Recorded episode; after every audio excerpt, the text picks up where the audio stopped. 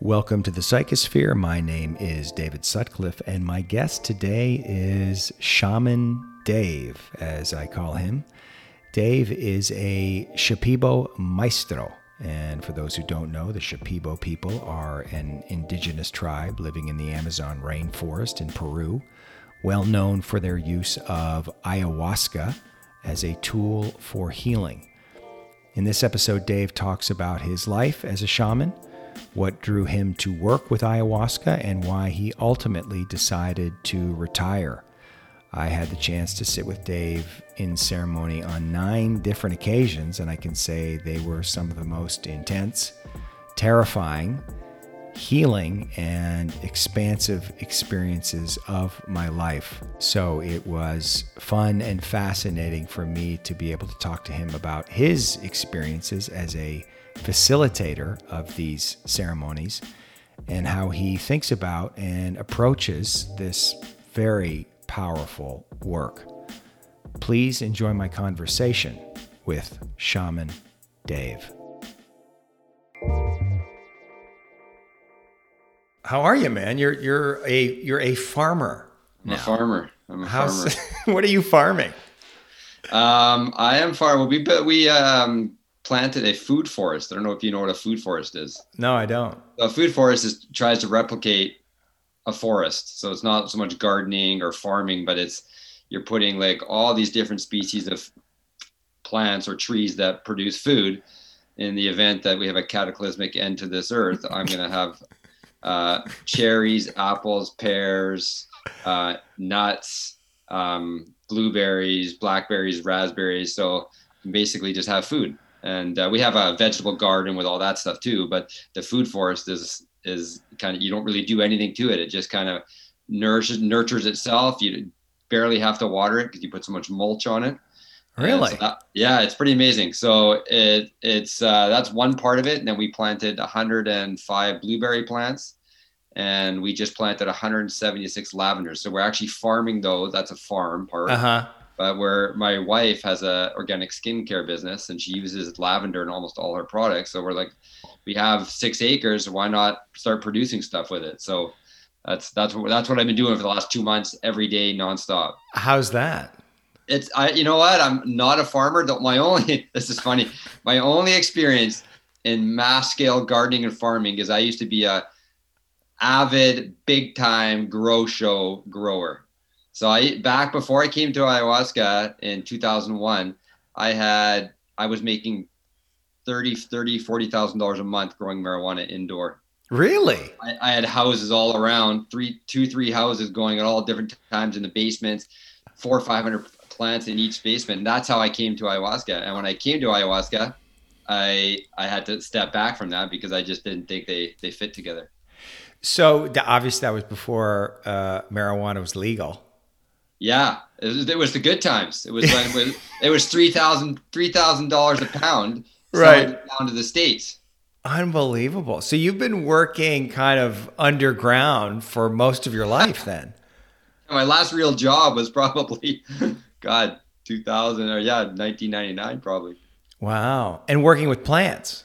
Working with plants, I had no interest in marijuana. I grew God, 30, 40 pounds a month. I never, I, I think I smoked it once and I, I don't even remember if I did. I'm just, I just say that to make it sound better, but right. I, I, I didn't smoke. I, I'm, I was not interested in marijuana. I wasn't doing it for, to be the marijuana cultivator, producing the best weed. I was doing it to make money, to put myself through Chinese medicine school, mm-hmm. which, which funnily enough, Chinese medicine was what brought me to ayahuasca. So you could say that marijuana is a gateway drug to, to ayahuasca. well, there's there are similar qualities. The first time that I, I sat with ayahuasca, that that was the closest thing that I, I could relate it to. And I know that, uh, well, especially when you ingest uh, marijuana, cannabis, it does have a, somewhat of a, a, psychedelic quality to it. Sure, for sure, yeah. I, I, it's never been a plant for me. Uh-huh. Never been interested in it. Um, I tried it about probably a month ago for the first time in 20 years, 25 years. Right. And I actually had an amazing experience. Oh, which you is so fun. Yeah, I had an amazing. My I was with just me and my my partner Rosie, my wife, and she she was like, "Yeah, I don't really need to do this again." I was like, I, "That was awesome. I was I loved it. it was amazing." I don't think I'll do it anytime soon, but I really Right. had an amazing connection to the plant. Like before, I smoked it. It was, you know, hanging out with buddies or whatever. But this was like, we we smoked it, and I just laid in, um, you know, complete meditation for three hours, the both of us, without saying a word. Wow. Yeah. How is how is post shaman life? And I will you know get to you know why you decided to uh, retire, uh, but how how are you enjoying it? How long's it been going on? When it's six six months or so? Yeah, I made the decision. No, on August 18th last year. So we're at about 10 months, nine, 10 Okay. months. Yeah. Um, I'm, I'm happy. I'm really happy. I'm really content. Um, you know, it's been such an amazing, you know, eight, 19, whatever years it, it was in that work. Um, you know, I wouldn't trade it for anything. It changed me. It changed every aspect of me. I'm grateful for every moment of it.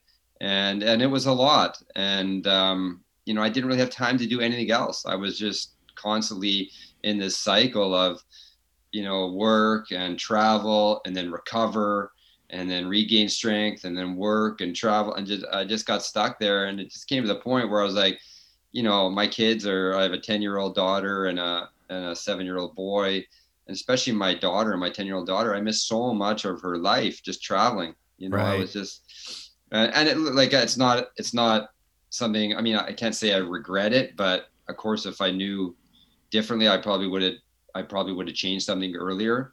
But you know how it works right? And and parenting is something that you just learn as you go. But so I, I felt like really i just needed to put the attention into my family because i wasn't there for them. And and you know from my work with gabor gabor mate and my work with trauma i know the impact of a lack of or a non-present father.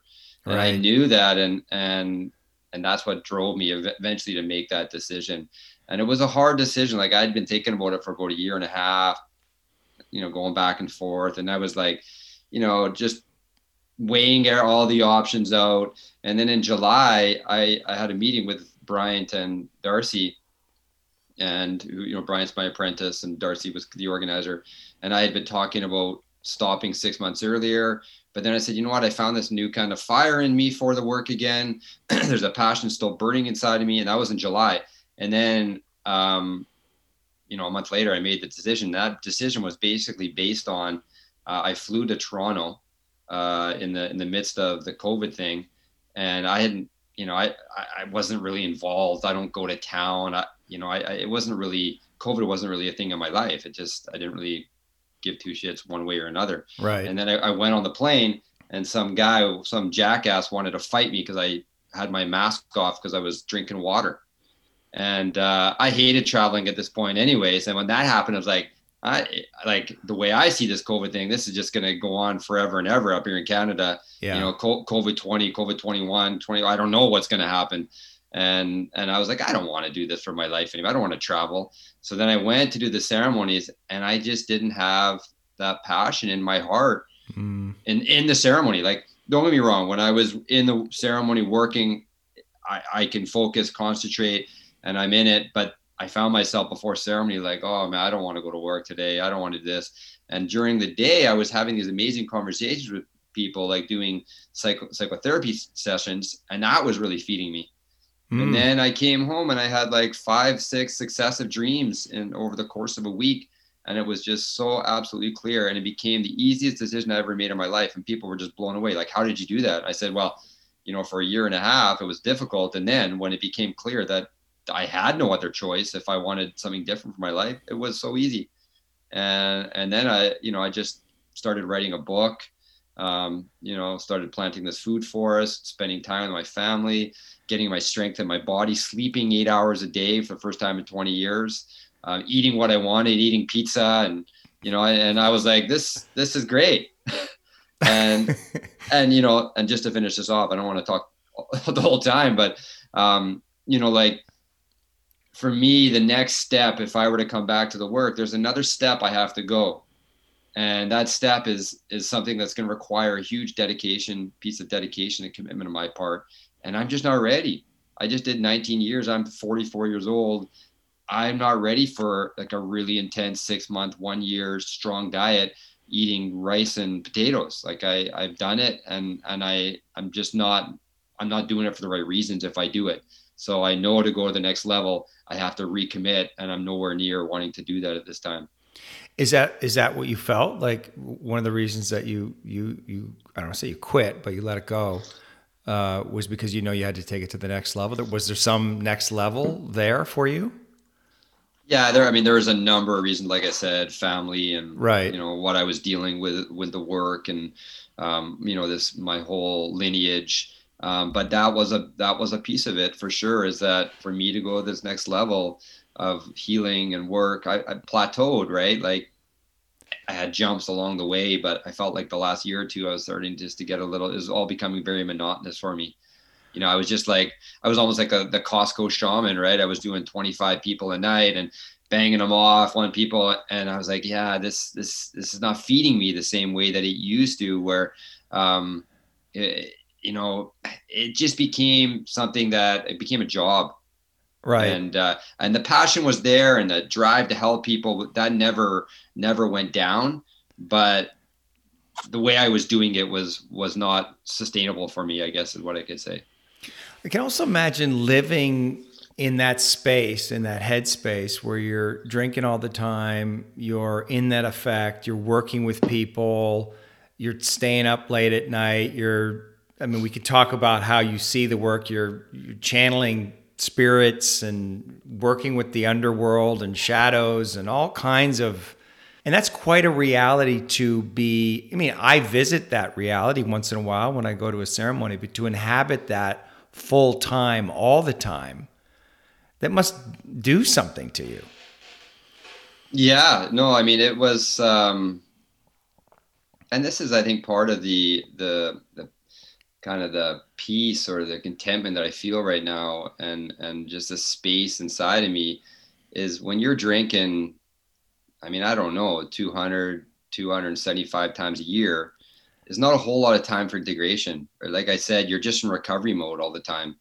And um, you know, I made that choice to do that. No one forced me to do that. That that was that's what was in my heart was like, you know, I got a real opportunity to touch people's lives here. I'm getting so much for this. But then I realized like I've got so many lessons and teachings that if I really had the time to integrate them and really put them to play, not really, because I'm my life is just a one cycle of recovery right mm-hmm. and so this is now i'm starting to see who i am for that from where i am now to where i was 20 years ago and the difference in my body but the difference in my perspective the difference in my heart and there's some things that are you know have changed greatly and other things that need a lot of work still but yeah you know it's a it's it's it's something else to be um, doing that work you know four or five times a week for for years on end um, yeah, what can I say? It's it's crazy, crazy powerful. When I look back on it, I'm like, I don't know how I did it. Uh, yeah, I was always amazed at, at how much you guys were working and, and the toll that it must have taken on you. And but I mean, my experience of you every time was, I mean, you, seemed incredibly present and focused, and uh, you know, the chants were always strong and uh, really, really powerful. I mean, I could feel your dedication, your commitment uh, to what it was that you were doing, the integrity that you brought to it, which is why think you probably built up such a a big community of of people who, uh, from what I saw, approached the work very seriously, who came to do deep work, and and then of course the the isolation retreats, the diets, and and yeah. the, the amount of people that would show up for that. you must feel proud for the community that you built a powerful, powerful community of amazing people. You know, um, I mean, I, more, I mean, maybe there's pride. What I feel more than anything is just gratitude. Mm. Um, you know, I just get shivers when I said that. Just, it's just incredible. Like literally the, the what ayahuasca did for my life in general, but the community abroad. Like, not only did ayahuasca give me like you know lifetimes of teachings and incredible cleaning detoxification moments of connection but it gave me thousands of brothers and sisters or close right. friends. Like literally you know I'm, I'm i don't even know the numbers but you know the probably you know it's close to 10,000 people I've probably met in this work. And the, the, the just the quality of the people I was meeting and the inspiration that they gave to me by the healing that they went through. So that is in my heart. Like when I sent out the email and all I'm stepping back the response I got was I was left in tears like you know seven or eight times a day reading these emails like uh, of, of people of the impact of not just me but the, the work in general mm-hmm. and the medicine the plants the community like the the team that we put together uh, of saving lives you know when yeah. i started i thought wow if i could help one person the way that i was helped uh, from ayahuasca then wow what, what a gift but then i'm talking thousands of people that i've been able to help through that work and you know what i I, I'm so still up so so much a part of this community as I was when I was drinking the medicine. Mm-hmm. Like, you know, I'm I, am i am doing an online course right now. I don't know if you if you saw the invites, but so I, I'm I get to sit every Sunday with 40 people from all around the world who would drink ayahuasca with me, and I get to talk about the plants and get to talk about the work and get to talk about my life story, which is so amazing to me that people are interested in my life story even before ayahuasca people are like hanging by a thread listening to what happened to dave in two, 2003 2001 and that's just amazing to me and, yeah. and because i didn't share a whole lot about myself because um, you know and there, there's reasons for that the way i was taught and this kind of more private place that that i came from but then I, that's that's the other thing i was like you know what I, am just one of you guys i was mm-hmm. leading the ceremonies but I'm I'm learning from you guys as much as you're learning from me. You are inspiring me as much as I'm inspiring you. There was never any exchange, but then I never really got to tell my personal story because it was like, well, David, how are you? How was your ceremony? But I never talked. No one said, well, how was your ceremony? If they did ask me how my ceremony was, I would just say, wow, it was okay. I never expanded on it because I, how do I explain what I went through? So now I get to write this write this book and do right. this course, and now I'm getting to talk about you know, 4,000 ayahuasca ceremonies that I've never talked about before, which is mind blowing, right? Like I get to relive these experiences that I, that I totally forgotten about. Well, what do you go through when you're uh, facilitating an ayahuasca ceremony as the shaman? I mean, I know that's a broad question, but I know that you're holding a lot for the group of people and people are also projecting a lot of things onto you. You're sort of the, on some level, unconsciously, the father and oh, and I mean a lot of different things. I guess you can be uh, to people, um, you know, the high priest in some sense, and you have to kind of hold that for people. But you're also a human being going through your experience, have you know, have your normal life. And how how how is that for you? I mean, and also you're drinking. I mean, that was the first thing that kind of blew me away. The first time I sat, I was like, oh, the shamans drink too. You yeah. know and i was like oh they're in the effect. And how do they how do they i can barely hold on. How are they navigating that effect and well, using it? It's a, like it blew me away. Well i mean you know when i started i could barely hold on too right? And that's the that's the training and that's the diets. Mm-hmm. um and it's, it's like anything like martial arts right? When when you first learn martial arts if you or any kind of practice like that you, you're not very good. You suck yeah. But then through experience and training and, and, and then you learn the, the ways to do it. But yeah, you know, like the intent, the ceremonies were always intense for me. I'm an extremely sensitive person. I need very little ayahuasca and I'm completely in the visionary field very fast. You know, um, when I started, I needed more ayahuasca. In the last five or six years, I don't think I even needed to drink. Uh, you know, the effects were always just 24 hours a day for me, pretty much. Right. Um, especially when I would do you know long 25 30 30 ceremony uh, in a row like these long retreats down in Yelapa. I think where you came to yeah. one or two of them right? Like we would do 20 25 nights in a row. You're just in the medicines there's yeah. no in and out. You're always in. Even during the day you close your eyes you're in it. Um, but it was always very intense. Uh, i'm a very like i said very sensitive person. I feel energy very easily. So it was always a challenge for me to to create that boundary for myself to be um, to be in a place of empathy for each person, but not take it on. Um, to keep it keep myself clear, to keep that filter within me clear, Um, when my filter is dirty, then other people's energy gets stuck in my filter. Right. So I always had to keep going to work. There's many times I got sick. You know, I was in over my head doing bigger healings than maybe I should have, and I had to learn how to do that. Um, but you know, I, I I learned ways to just be so focused in ceremony and so concentrated in that first hour or two when the medicine brings out everything for everyone. And um, you know, I'm, I'm in my breath. I'm in meditation. I'm trying to keep that connection to the light or to God or Creator, or whatever word you use. That that that was my main focus, just to stay in that place amidst this sometimes very malevolent, evil energy that would come around um, in the world. And so, you know, I had had my ways, I had my tools to be able to stay in that. And um, you know, once once you get of that first hurdle, the first hour or two of really building the the connection in the ceremony, then it's just a matter of, you know, using that vision to help people and and um, you know, uh, that's what you're there to do. You know, you just you go to the place of just just giving everything you have to help someone get better.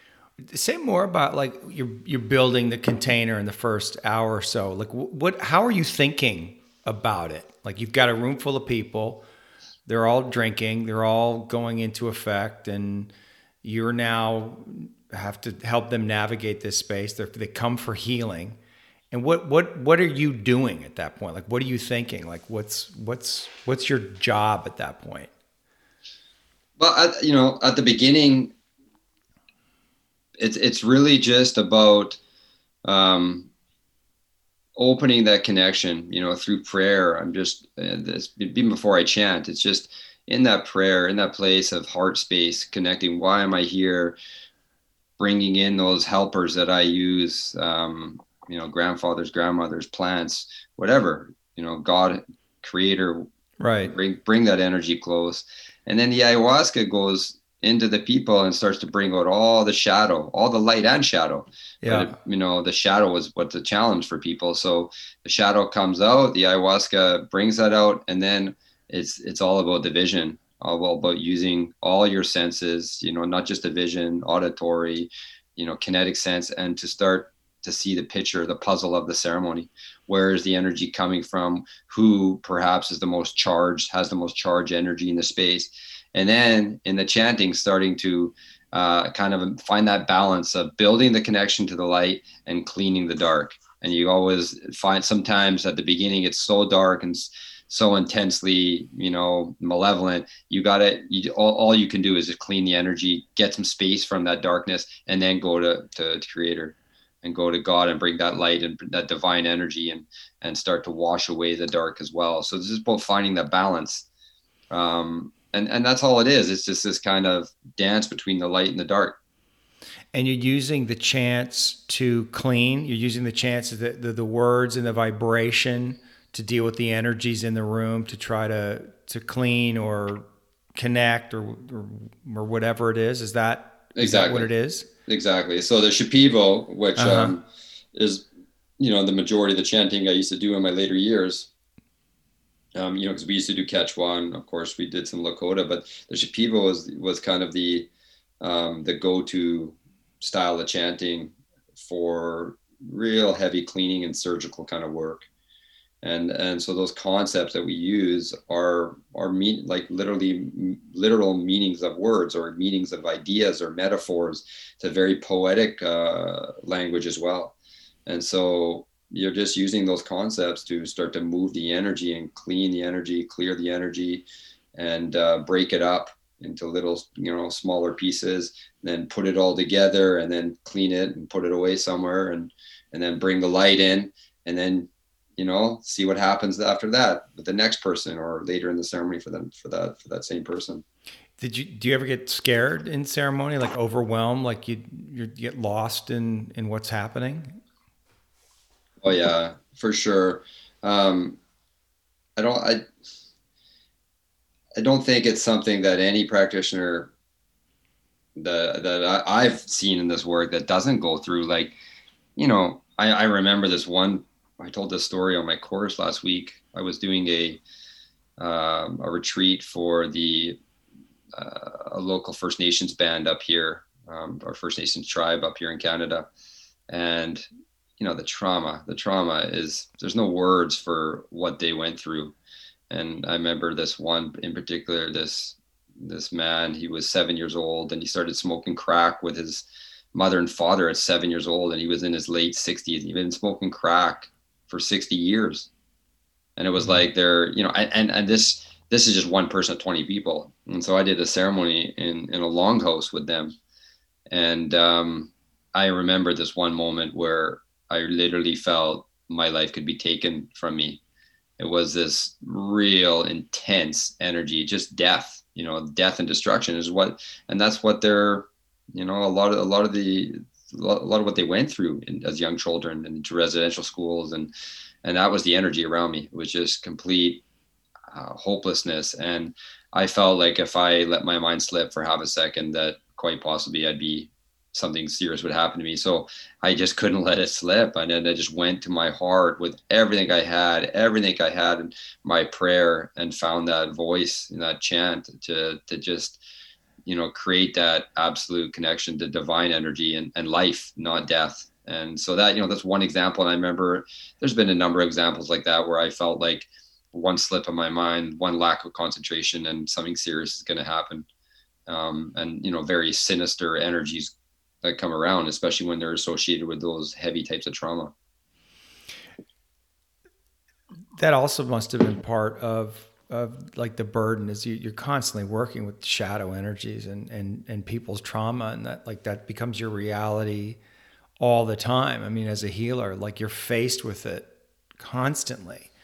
And uh, that's a lot to carry. Did, did you struggle with that or like, how did you manage all that? Yeah, sometimes I would feel the burden of that, and that just became my ego because I my ego was like, creating the story that I had to be the one to do it or put all this pressure on myself that I had to do it. And I would let that go um, in time with experience. I could only do the best I could do. Um, and I just gave everything of myself. I give everything. And if, if that's not enough and for that person, um, that's between them and their creator. You, you know, you can't do right. it for everyone. In fact, you can't do it for anyone. It's always a, it's a, it's a team effort between me and between them. Um, so yeah, I mean, I think you you find that inspiration. I mean, when someone is going has such a difficult life, and they're in so much pain and suffering, I drop that story. I'm like, this person needs help. Well, right. I don't care. You know, like you make that choice. There's many times in the chant I've had to make that choice. Like, no, I, I, I can do it. I will do it for this person. With God's will, we can we can help this person and let go of the story that you know uh, if I don't do it, then I'm not good enough, and this, all the self-esteem stuff, right? So you started. I mean, you were a young man when you got into this, tw- in your early twenties. What are you trying to say? I'm not young anymore. Very young man. it's okay. I got gray everywhere. Twenty um, plus years, right? So yeah, I'm 44 now, and I think the first time I drank, well, it was 2001. Right. So yeah, do the math. It was 20, 24, 25. June 1st. I was June 1st, 2001. No, sorry, no, 2003. First time I drank. In in Peru or in in Peru, yeah. You went yeah. down there. You'd heard about it and No. So do you want me to get into that yeah, story right yeah, here? If you, okay. if you want, for sure. I got a I got I got a long version or a short version. Which which version you want? Uh, well, we got we'll time. Do the, we'll do the medium. Yeah, the medium. um so yeah, I mean, I I I came from middle middle class suburbia. Um, you're from you're from Vancouver, right? No, I grew up in uh, Ontario, just uh, south of Toronto. I was oh, born you, in Saskatoon, but yeah. But you've spent time in Vancouver, if I yeah, yeah, yeah, yeah. I worked there so, a bunch.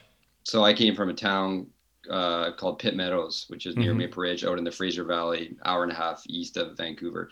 I grew up in middle class suburbia. My parents were comfortable. Um, a very very uh, run of the mill kind of childhood. And um, I, I, wanted something different. So at like 19 years old, 18 years old, I decided to go traveling. And I, I went on a trip to Australia, New Zealand. Then I came back, worked, saved money, went over to England, lived in England for some time. Then I traveled Europe, went into the Middle East, into um, you know Syria and Jordan, Turkey, Israel, and Northern Africa, Egypt And then I came back, saved some money, went on another trip to Southeast Asia, and I got really sick in Southeast Asia, um, traveling, you know, and eating all the kind of vendor food on the side of the road. And I came back and I was sick physically, and then I also was just like mentally sick. I was like, what, you know, I just saw this amazing all these amazing sights and met these incredible people. And I come back home and my best friends want to tell me about the new, you know, F250 they bought or this new fridge they got. And, and I was like, wow, this is, this, this was tripping me out. Like I was, I went into a major depression, didn't leave my house for about eight months. Wow. My friend, my friends couldn't get me out of the house. And uh, so I thought, well, the only thing that really makes me happy is traveling and seeing new places. So I was scheduled. I, I decided to go to university to just uh, to go study political science, poli sci, to become a diplomat, so I can continue traveling the world as right. a diplomat. Two days before I'm supposed to start Simon Fraser University to get a poli sci degree, I drive head on into a huge Dodge Ram carrying a 30 foot trailer, and I was driving a Toyota Tercel, so my car just crumpled and flipped, and I survived it and uh, but I was in rough shape. You know, yeah. major whiplash, back problems. So that brought me to Chinese medicine to see, see an acupuncturist to lift, to help me lift the depression. I was very much connected to my physical body. I was kind of like, you know, athletics and sports were everything to me, and I mm. couldn't all of a sudden do any of it because my body was in such pain, right? So that brought me to Chinese medicine. Um, I started to study Chinese medicine on my own, on my own, and then I went into TCM school down in uh, Victoria, British Columbia. And then in my second or third year, I was like, you know, what they're teaching me in TCM is not so much what I'm looking for. I'm looking for more of the spiritual, more of the connection to like the barefoot doctor in China. So I started reading books and I found this one book by uh, Dr. Andrew Weil, who at the time was this you know, foremost naturopathic uh, me, um, practitioner, alternative medicine, had a school in New Mexico. And in that, he talks about going to the Amazon. He doesn't mention ayahuasca, but he talks about going to the Amazon. And that just sparked something for me like, wow, I'd like to go see how these shamans work with plants. And so I was out walking with my best friend at the time, and we were hiking. And I said, Hey, I'm, I'm going to go to Peru. I was in the middle of a Chinese medicine school. I had a semester off, like the summer off in between semesters. And he said, Well, I'll come with you. So I'm like, He's like, When are you going? I'm like, wow, two, three weeks, I guess. I had lots of money, right? Because I was growing marijuana at the time. And so I jumped on a plane, went to Peru, and we're, you know, going around Peru, seeing Cusco and Machu Picchu and all these amazing sites. You know, we're having fun, we're partying. And then we have a week left. And I bump into this guy who tells me he just got out of an ayahuasca ceremony the night before. And it was the worst night of his life. He was in hell. He shit himself. He puked all over himself. He said, "Whatever you do, do not do it." And my my answer to him, if I was probably sane, would have been like, "Okay, thanks very much. I'll take your advice." But I was like, "Where where do I find this? wow. where where do I go?" And he said, "No, no, like don't go." And I'm like, "No, no, you got to tell me. I, I, this is exactly what I need. This is what I've been wanting."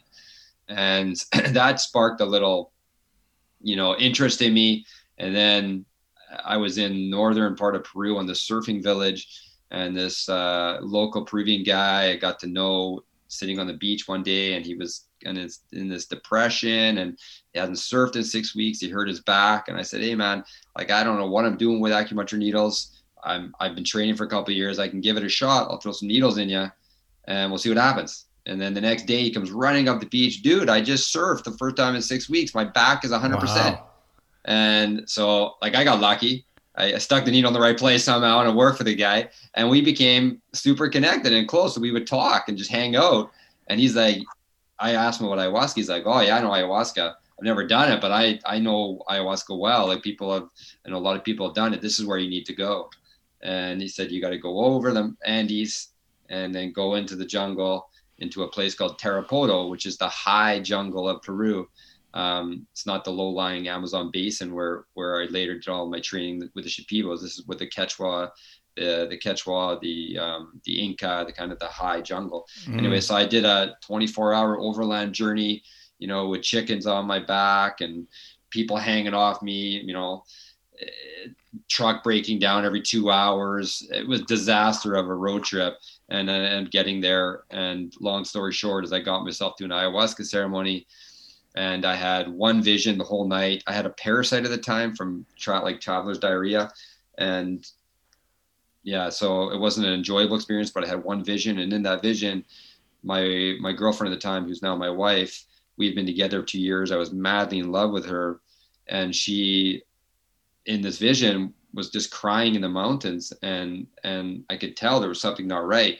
And I hadn't talked to her in a week or two, and we were fine as far as I knew. The next morning, I get out of the ceremony, I go to check my email to go right to her and tell her that I just did the most amazing thing. And she's uh, she writes me an email, uh, I can't go on in this relationship anymore. When you come back, it's over. So I right there, my heart is broken. Like I, I'm this is like my soulmate, and uh, so I'm broken and the next night there's another ceremony happening and i go into that next ceremony um, and this the first ceremony was with a guy named francois demange who was a, a french uh, apprentice. And the, the, second ceremony was one of his, one of his teachers uh, a quechua healer named orlando chochendama and i drank with him. And in that ceremony i i was the guy rolling around on the maloka floor. There's only two people in the ceremony me and my friend. And i was screaming you know wailing for help. And I could not remember the girl that I was madly in love with. I couldn't remember her name. I couldn't remember anything about the relationship. I, I all of a sudden I was just in the present moment, and time had just kind of vanished. So I came home from those ceremonies back to Canada three days later, and I was in a place of like temporary enlightenment.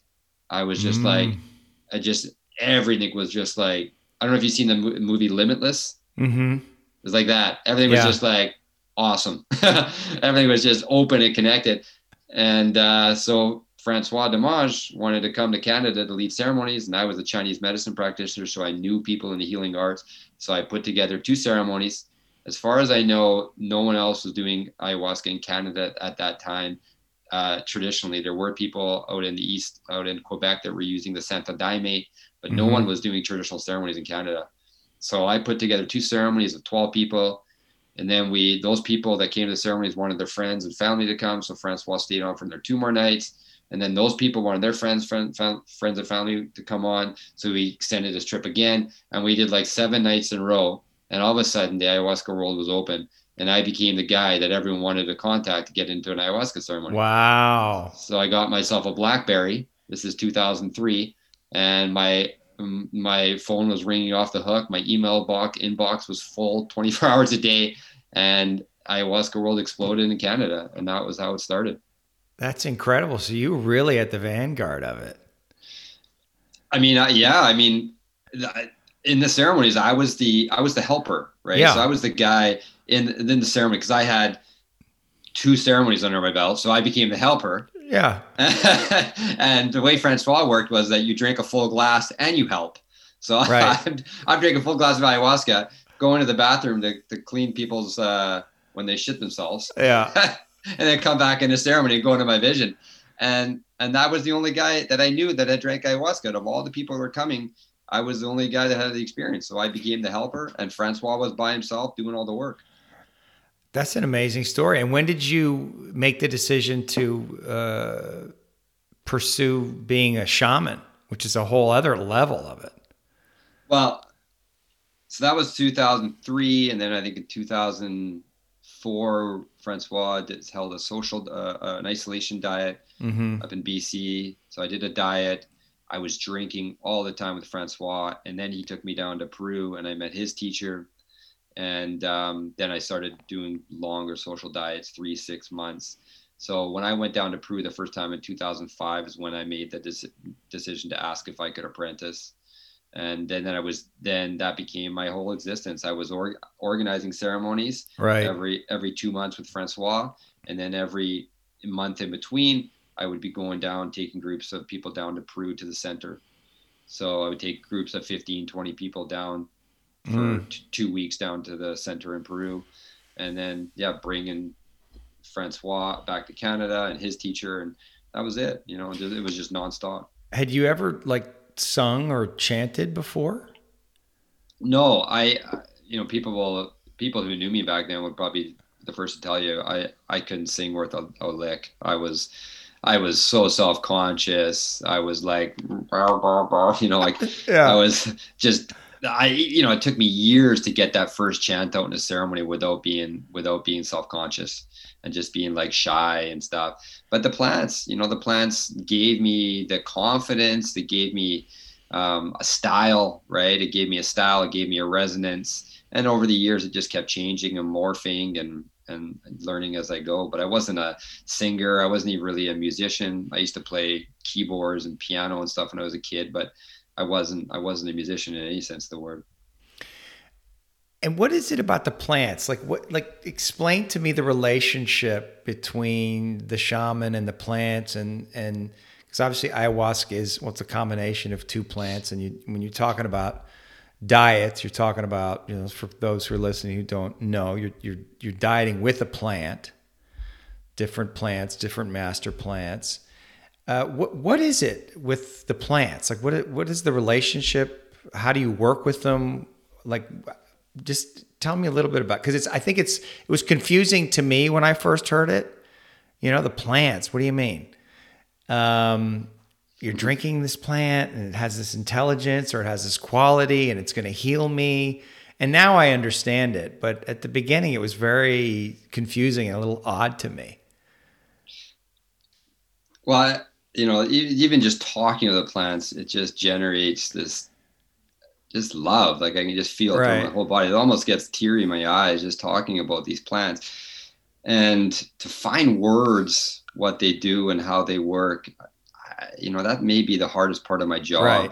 was trying to always find words and language to to describe these experiences with these, you know, magical beings. But the way I best way I've always seen it is that each plant is just it's got its own way, its own per, almost not personality because it's not it doesn't have an ego, but it has a way of working. It has its own kind of um, feel to it, and like like when you get to know someone, it takes it takes a it takes time, right? It takes time to to generate that relationship and build that relationship. And sometimes when you just drink a plant for the first time, it's just like wow, it's like coming home, like it's like meeting someone that you just connect to right away mm. and that can happen too but it you know it all these plants all they do is they put you in touch with the true you the true essence mm-hmm. of you the higher self of you um, so always the way I've seen ayahuasca. It's not that ayahuasca does something to me. Ayahuasca just allows me to connect to what was already inside of me. That is right. We all have access to um, but we have hard time getting there because of the mind and the trauma and all the obstacles that we create in our in our lives. Um, but you know just endless numbers of plants and plants literally have changed my life one by one. And you know all the time i catch myself saying oh that's my favorite plant. And then the next day i'm like oh this but this plant this plant's amazing. And then the next day like it's happening in this course because i teach about the plants and i'll right. be doing that but this plant has a really you know and and they're all just so incredible um, the medicine of them. And the, when you think of plants they're the most sensitive beings on this planet you know you can there's research that you can connect to a plant 800 kilometers away by thinking of it and the plant responds and produces hormones or you know some type of activity that shows that you're thinking of it. And this is what plants teach us to do. They kind of they return us back to that ultra sensitive place to be able to be super conscious you know to be have this incredible connection to everything you know and all plants are connected underneath the ground so there's this interconnectedness that happens and, you know uh, I, I, there's, there's so much i could say about them but the, the love is deep. It's the one thing that i know a lot of people say like when you have the experience of working with these plants and you know in ayahuasca in particular um, what it shows you is more real than the real world yeah. that it, somehow we think it's a psychedelic it's taking you on some trip somewhere it's like no it's showing you what's real like we live in the illusion and we buy into it and we believe it and that's and it's because of uh, believing in that illusion that, that that's what creates our suffering and it's and yes it's our it's our trauma and, and the way that we've been programmed uh, that keeps us stuck in that. But it's like like seeing what's real, and that's that's the thing that I always try to articulate to people. It's like no, it shows you what's real. It shows you like a deeper level of reality. And I'm sure that goes deeper and deeper and deeper the more you do it, the more study you do. which is really, uh, you know, it, there's nothing, um, in some sense, that's unique about it. It's like it shows you that everything is one thing, at least my experience, that everything is connected and that all separation is an illusion. And having an embodied experience of that, a true embodied experience of that, is so deeply profound. And you can never forget it. You can, like, it's always there and it's you know especially in the way that that you work in the Shipibo tradition um, it can be absolutely terrifying i mean my first when the first time i heard you chant i had not been in a Shipibo ceremony before i'd been in ceremonies that were more kind of like daime ceremonies they were yeah. they were derivative of santo daime ceremonies so it's a lot of kind of guitar and upbeat music and, and some gentle songs. And they were powerful ceremonies. They're out in Joshua Tree in the desert and the land was powerful. And I got I got all did a lot of deep work. So I didn't really understand what I was getting into. And then once you started chanting, I mean, I immediately was like, okay, this guy is uh, is some evil alien that's what I thought. Like he's he, he, I don't even know if he knows he's a he's an alien, and this is some alien technology that he's chanting into me that is going to make me a slave.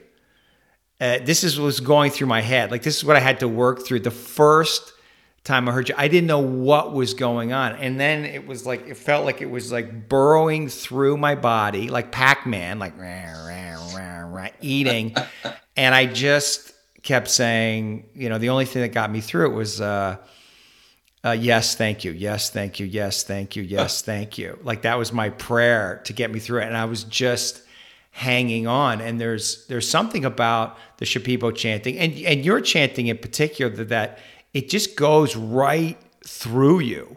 And you do you you literally feel like when you say I'm cleaning, and people you know maybe if they've never had the experience they're like what does that mean? It's like no you feel like you're being cleaned out. Like literally being cleaned out. And it's and it makes sense to me because if you're getting cleaned out and it's sort of dissolving your ego in some sense right? Like your ego is hanging on. So my ego is creating a story. Like of course if you are chanting and it's blasting my ego. It's trying to dissolve my ego and get me to the truth of unity. My ego is going to turn you in to some kind of enemy, some kind of evil being. And that's what it did. And I had to work through that. It still happens to me, even with my friend Tete, who, you know, I live with for two years. I'll sit with him and he'll start chanting, and I'm like, uh oh. He's, he's an alien. Uh oh. He's like, it'll still come up. And it's just fascinating to see. So, it is uh, i mean and, like and i've seen it in your ceremony. It's like people just you know losing their minds and screaming out um, i guess with you know terror because all of their stuff comes up. And you are uh, just relentless. Like it's unbelievable how strong you can go for how long. And uh, like it's just and it's also incredibly beautiful like the sounds that you make and where they take you, like the world that it, that it exposes you to, both light and dark.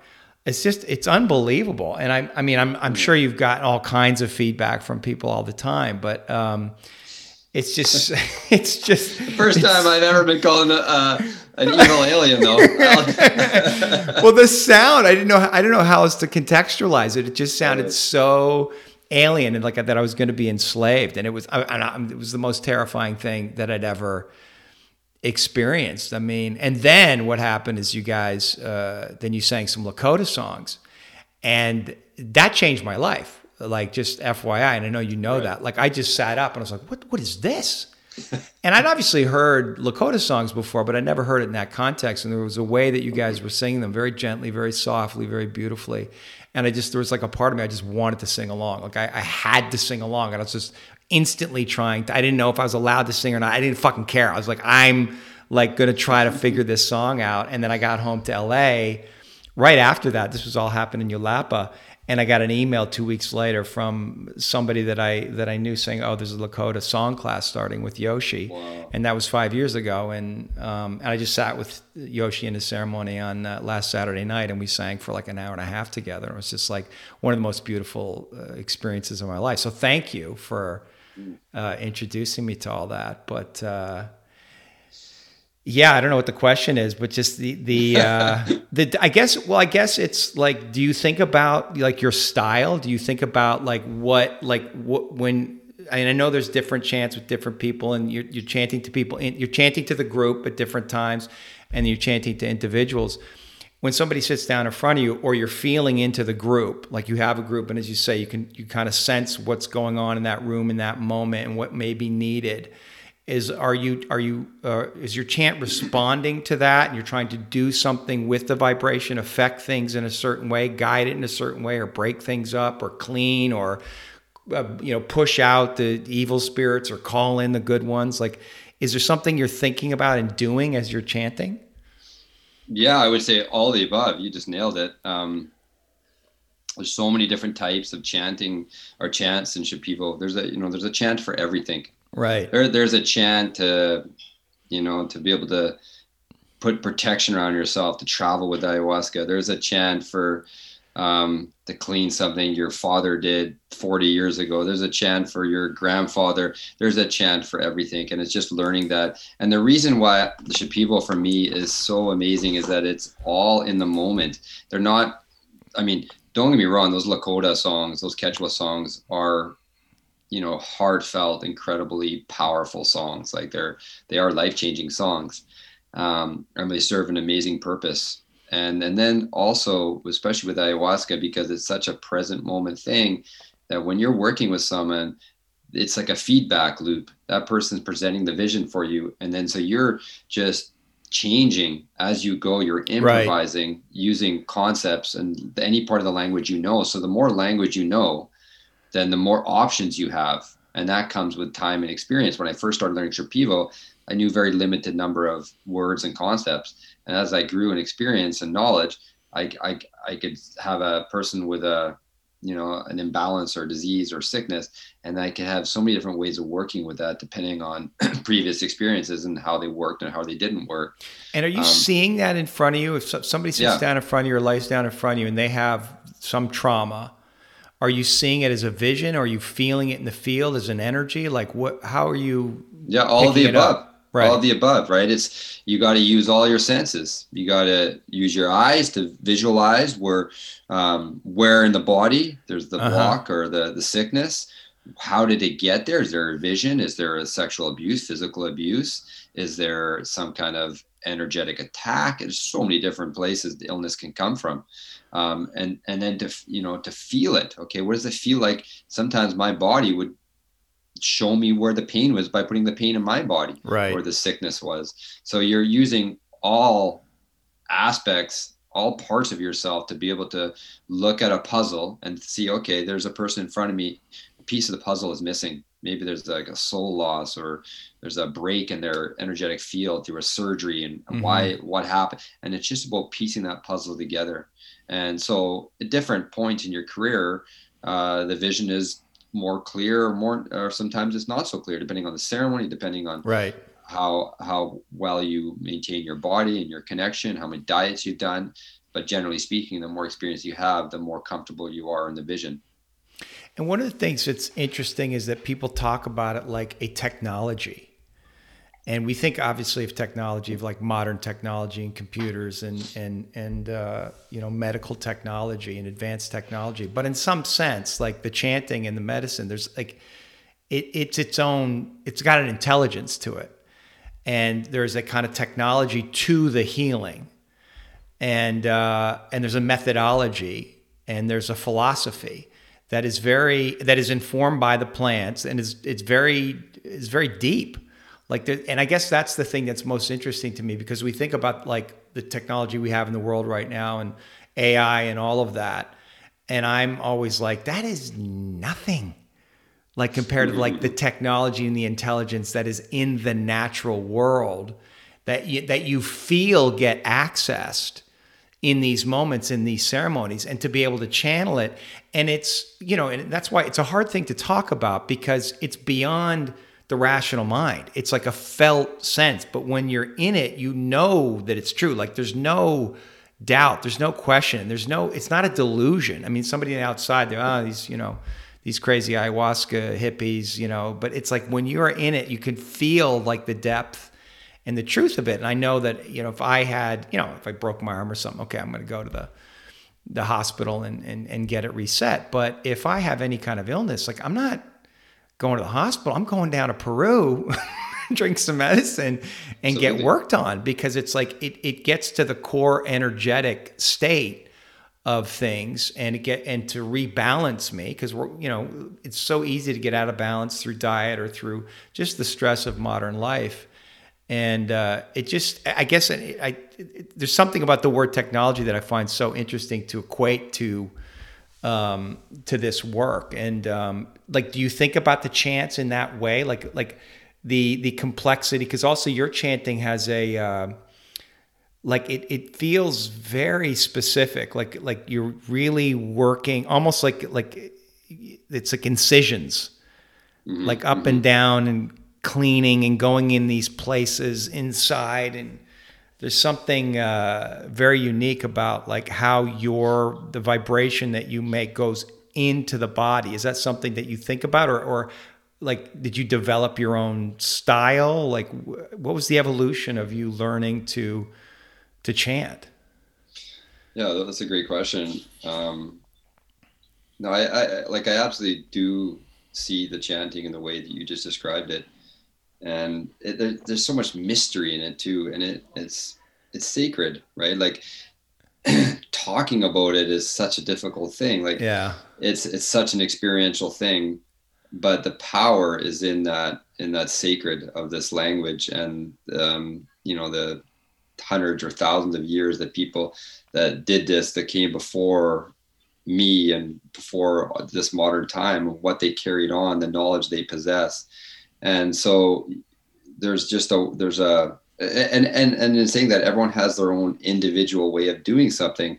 And this this idea of style like at the beginning for me you're so self-conscious at least i was and most people i know are you're so self-conscious you know here, here i am under the throes of ayahuasca. I can't even touch my nose let alone you know string words together in an ancient language um, with 25 people's heavy trauma yeah. around you or coming at you and it's a skill like uh, that as, as much as is an art it's a skill to be able to do that and to be able to find your voice in that so at the beginning you know, I, I, I was learning from my teachers and, and kind of copying their styles. Right. And that got me going. But what I soon realized is that everyone has their own individual style and my personality comes through my style. Yeah. And when you say that word relentless, that's a word people use all the time when they talk about my chanting or my style. And one of my Lakota names I was given is the is the, is the sitting badger and the bad this badger is this yeah. relentless kind of energy right it's just yeah. like doesn't give up you know it'll just go into the uh, into a nest full of bees and get stung a thousand times but still get its honey you know and and and and that that's kind of my personality. I, I go to ceremony to work. I go to yeah. there to dig. I'm not there to you know sound good. I, at the beginning of my career i was more trying to sound good get people to like me or like my voice or like my style. And then I realized, you know what, that's not my personality. I'm, I'm more of a, I, I, I became much more efficient, much more uh, concise in how I was doing things. And through my training in, in traditional Chinese medicine and other, other modalities of healing, I just, I just gained the ability to just get more uh, focus or concise on where the healing needs to happen as opposed to just sounding good or making f- people feel comfortable. You know, I use Lakota and I use Quechua, and that's one of the reasons I use it is just to bring that element of like light and comfort yeah. for people. Yes. Um, uh, but I appreciate know, it. yeah, and I know I know people do, and yeah, and and, and there it's very powerful, like to bring in this full connection to Creator and grandfathers, yeah. grandmothers, in the midst of the throw and the throes of ayahuasca to bring that connection It's very powerful. But you know, the Shipibo for me, when that was really trying to do that surgical, uh, concise healing, I just wanted to get in, get out, not mess around, you know, not not entertain. I wasn't there to entertain. I was there to work and and go on to the next person that, that was ready for healing. Uh, do you miss it? I miss elements of the work, but not enough to light that fire. There's occasional time in the last eight or nine months where I, have had a client like doing a, a, psychotherapy session with someone or integration session, and I just know I can help this person in one right. ceremony, and this fire burns in me. But um, I, you know, what I miss most is the camaraderie. I, it's probably like what it would be for like an athlete who retires. Just like right. you miss being around the locker room. You miss being yeah. around the the almond butter and blueberries after ceremony. You know, right. that's that's what I miss more than anything. I miss that level of healing that happens as well. Like I'm I'm I'm always going to be around healing, no matter if I come back to work or not.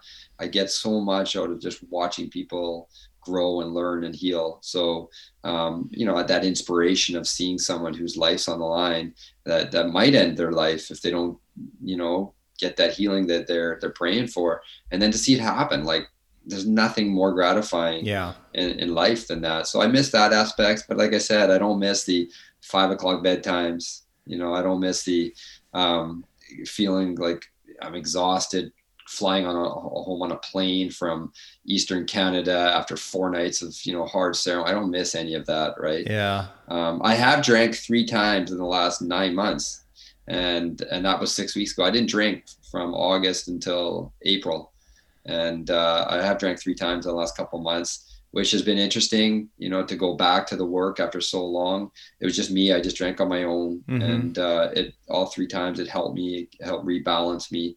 I was used to drinking ayahuasca, you know, so often that it was constantly cleaning me, and I felt like I just needed some doctoring and cleaning, which which it did for me. And so you, when you drink on your own, you'll you'll chant and yeah. sing as as you feel called to in those moments. Exactly. Yeah. yeah. Chant and you know maybe a, a dream in the dream time, giving me some information of what it, what energies around me or my family, and to clean it and and uh, meditate and you know it's all it's it's such a big part of me to work with that plant and um, I just couldn't do it in the in, in the way I was doing it before do you have thoughts on on like what's going on right now? I mean, obviously, since you started, um, ayahuasca has become uh, popular. It's like everywhere now, and people are talking about it doing it, making movies about it. And do yeah. you is there? How do you see that? I mean, obviously, on one level, it's it's it's good. I would think you know uh, more people have access to it, more people are aware of it. Is there any concern that you have about the way uh, ayahuasca is being used or, or talked about? Absolutely. You know, yeah, I think it, there's good and bad. It reminds me of like the whole yoga community too, right? It's like, you know, yoga is a great thing for people, but then when you have people that misuse or, you know, misuse their power in yoga or ayahuasca or anywhere, people get hurt. Yeah. And, and nowadays you can go down to Peru and you get off the plane and hey, come to my center with my uncle. He's the best shaman. And then, you know, you find out he's drank 25 times in his life and they're just right. pulling money, money from you. And then of course you have this, you know, this abuse of power for the, the male shamans over fem- female participants. And, and that is a whole thing. That's just, it's a, it's a really, really, and, and it's not ayahuasca and it's nothing to do with the plants. It's the human freaking yeah. mind. That's the disease and everyone says, well, ayahuasca is dangerous. Nah, ayahuasca is not dangerous. Ayahuasca is a plant. What's dangerous is the human mind and the need for power and greed. And that is the problem. And that uh, for sure concerns me. Um, just unqualified people doing very, very difficult, dangerous work. You know, if, if you're going to go see a heart surgeon, you, you want your heart surgeon to be experienced, well qualified, well trained, or well looked after by a teacher but now you got people who are just, you know, they think they can become a shaman in a year or six months or two years. It's it's a 10 year process. It, it really is a 10 year process. And and that's going intensely. That's not, you know, yeah, part time. That's full time. And uh, uh, it's not the case anymore. People are, are just wanting to be the shaman for the wrong reasons. Maybe they want to go and helping people, but I think if they don't do that inner work, then they're just doing it for the accolades, for people to say, "Wow, you're amazing! You're chanting! Oh my God, you saved my life!"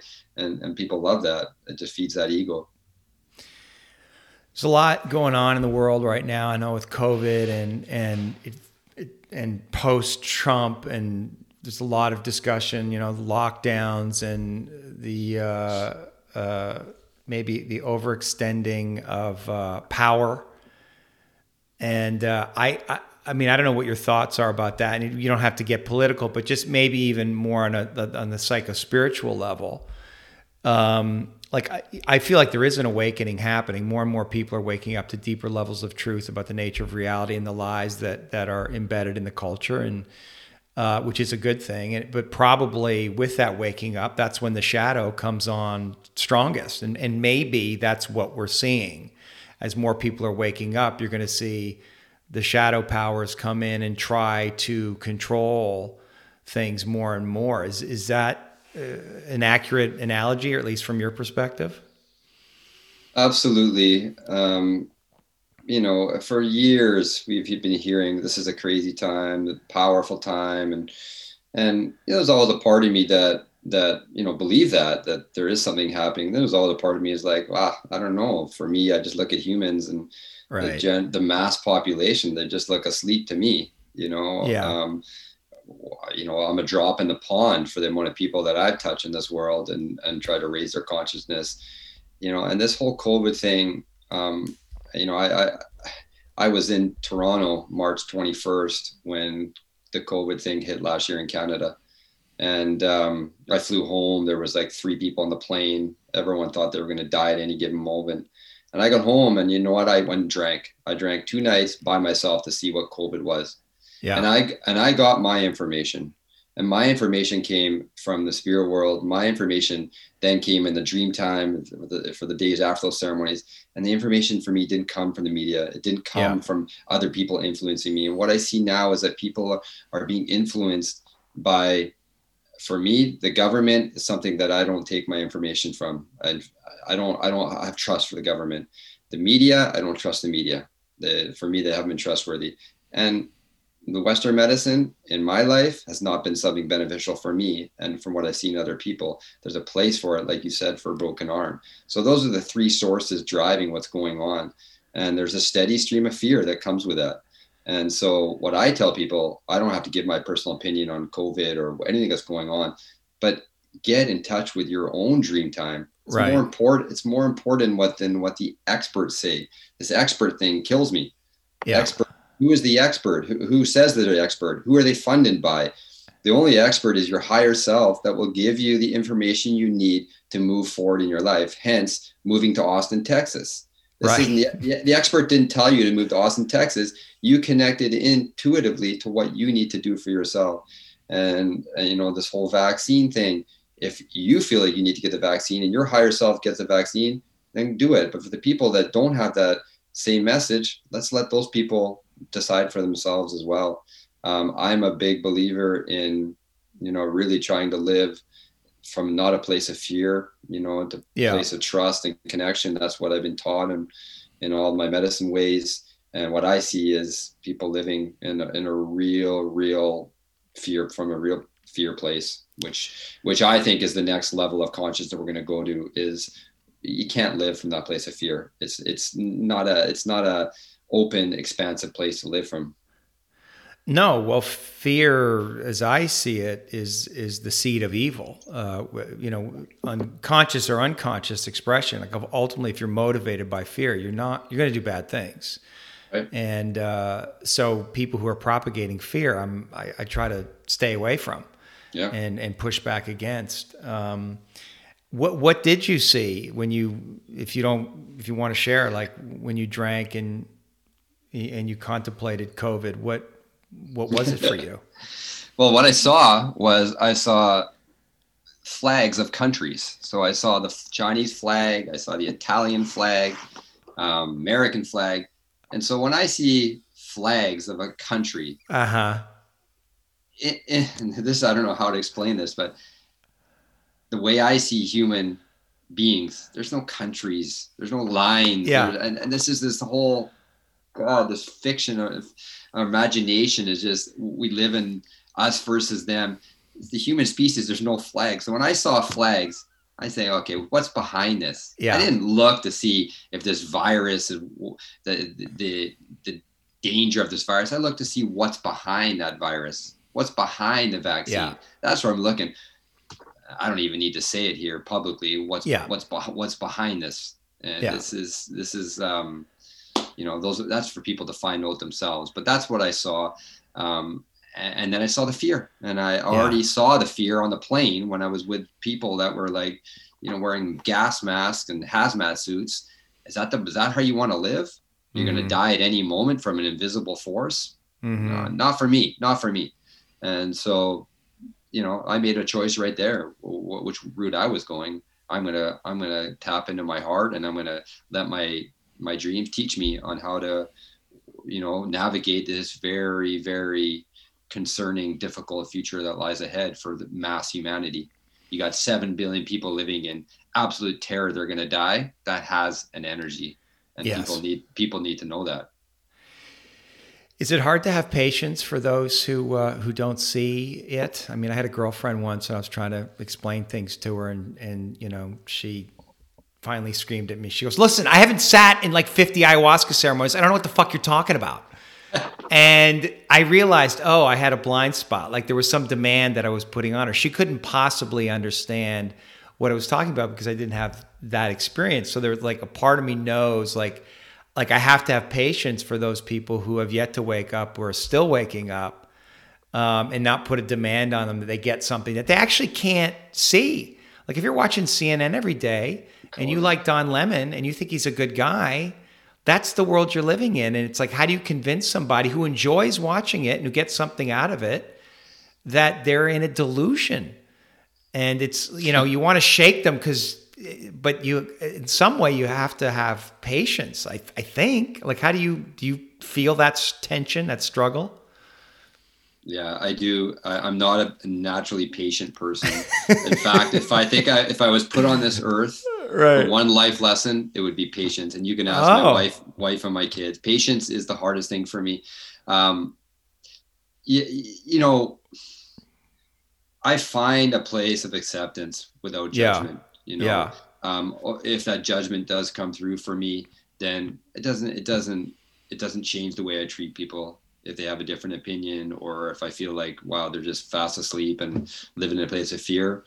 I just I just go to acceptance and I, I let you know I really just let those people in their process and it, it be open to trying to help them. Yeah. Um, but there's moments in the last year I'm like, okay, you got to be kidding me. This is, you know, this is, we got to, something's got to change. Something's got to give. Right. But I know that's not the energy to come through. So I, I get to a place of love in my heart, and for the most part, I stay there. Um, a good test for me is putting on the news. You know, I, every morning I drive my kids to school, so I listen to the CBC for, for three or four minutes. Um, you know, the Canadian Broadcasting Company, which is funded by the government, so it's heavy propaganda. And I listen to that, and I and I see if I can stay remain neutral. A lot, a lot of times, a lot of times I just burst out laughing. There's been a number of occasions, and you know, I I, I can't. I, I find it humorous what what's Yeah. what's taking place, and not to say that you know people are getting sick or not getting sick, and there's crazy things happen in the world, but I just the the way in which everything is going down in this world right now. I, it's like a Monty Python skit for me, and I, yeah. I, I, I there's some humor in it for me, and but there's love and there's compassion for these people. I know people in my directly in my life that are close to me that um, you know I I would love to be able to get them to see my point of view, but they would say the same thing for me. And so we just have to find acceptance and judgment. And I think that's the way forward. Uh, I try to do my best by living by example, which is for me not living from fear, but trying to live from a place of real trust and connection.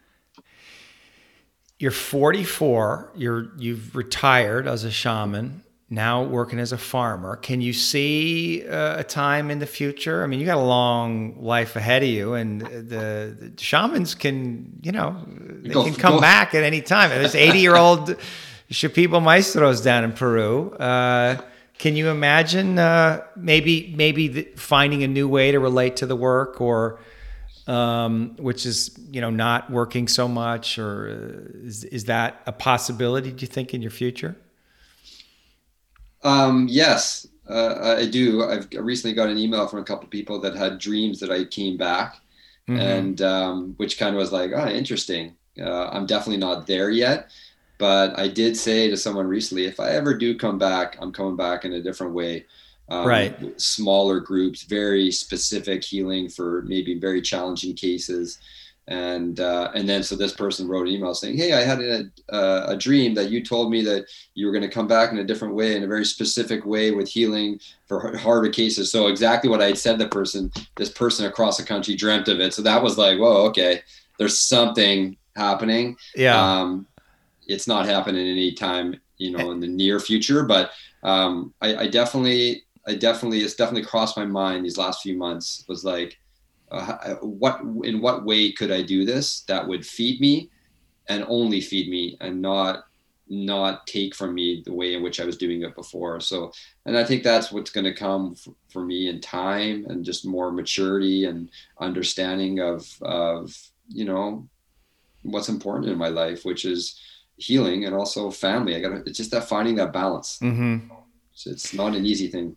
Do you have any curiosity about the other kinds of ceremonies that are going on out there? I mean, I just did a ceremony last weekend, and uh, they they had some Shipibo, but they, it was a mix of styles, some kind of more Santo Daime, and then just kind of a, like a mix of different things. That was uh, less less about. Um, it was more celebratory. It was using it, so it was very uplifting, very heart opening, and Yoshi did a, a, pretty intense, you know, 90 minutes of, of Lakota music in the middle of it. And I know that's not exactly what you do, but are, are you curious about about those kind of ceremonies? And yeah, there's a, there's a level of curiosity for me. Uh, you know, I'm, I think I've been very much a traditionalist my whole career. Yeah, I really saw so much value and power and connection in the way that the people were taught to use it by the plants. Um, but you know, in time, I started to realize that there's there's room for a lot of different ways of doing things, and um, I, am really not that experienced in um, the broad spectrum of ayahuasca. You know, I've sat with, you know, maybe 15, 20 different practitioners along the right. way, but they're all very similar styles. Right. But I don't have a lot of experience even outside of ayahuasca with peyote and, um, you know, San Pedro, Wachuma. I, I, don't have experience outside of ayahuasca. Um, so there's a curiosity for me. You know, there is a curiosity uh, for me now when um, when when that dream comes, when those dreams mm-hmm. come to say, go drink with this person or right. go use that medicine, I'll do it. But I kind of wait for those dreams to to guide me on which medicines to or which style or which person to to learn from. Um, I, I really want to hone in on that dream time to learn in that way.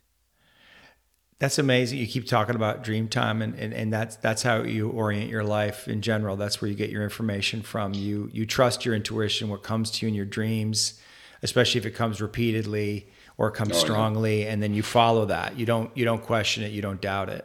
No, that's uh, especially now that I'm not drinking ayahuasca 250 times a year. That's my that's my ceremony every night. Yeah. And uh, you know, I get I get everything I need from that dream time, whether it's you know, if I'm not feeling well, I get I get a remedy, I get a medicine, I get a plant, someone in my family or someone in the community. Um, you know, what to do next in terms of my food forest and my gardening and the farming. It all it can all come through there, um, and it's just about tuning yourself to be able to receive that information as much as possible. But I believe wholeheartedly in it and I still got a long way to go to be able to master all. You know, it's not easy to interpret some of these dreams. I had a few last night. I just like I don't even know where to start. Um, but that's where I, you know, hopefully I have people around me like Cordell, who you, you yeah. interviewed, and other people that are are um, learning dreams as well to get to get a different perspective. Dave, thank you. Amazing. Yeah. Yeah, man. I really appreciate uh, your generosity and and speaking so uh, openly and honestly about uh, about the medicine, about your experience with the medicine, but also just about yourself and your relationship to it. It's great to hear because you know when when you're in ceremony with you, you are you're you're the shaman, right? And so it's you're you're in a role and. Um, I don't. I never wanted to burden you too much with with questions because I know you're you're carrying a lot. So it's like a real uh, thrill to be able to like connect with you in this way and ask you questions and kind of pry into your process and your understanding of things. It's really, it's awesome. So thank you. And thank you for sharing it with the audience.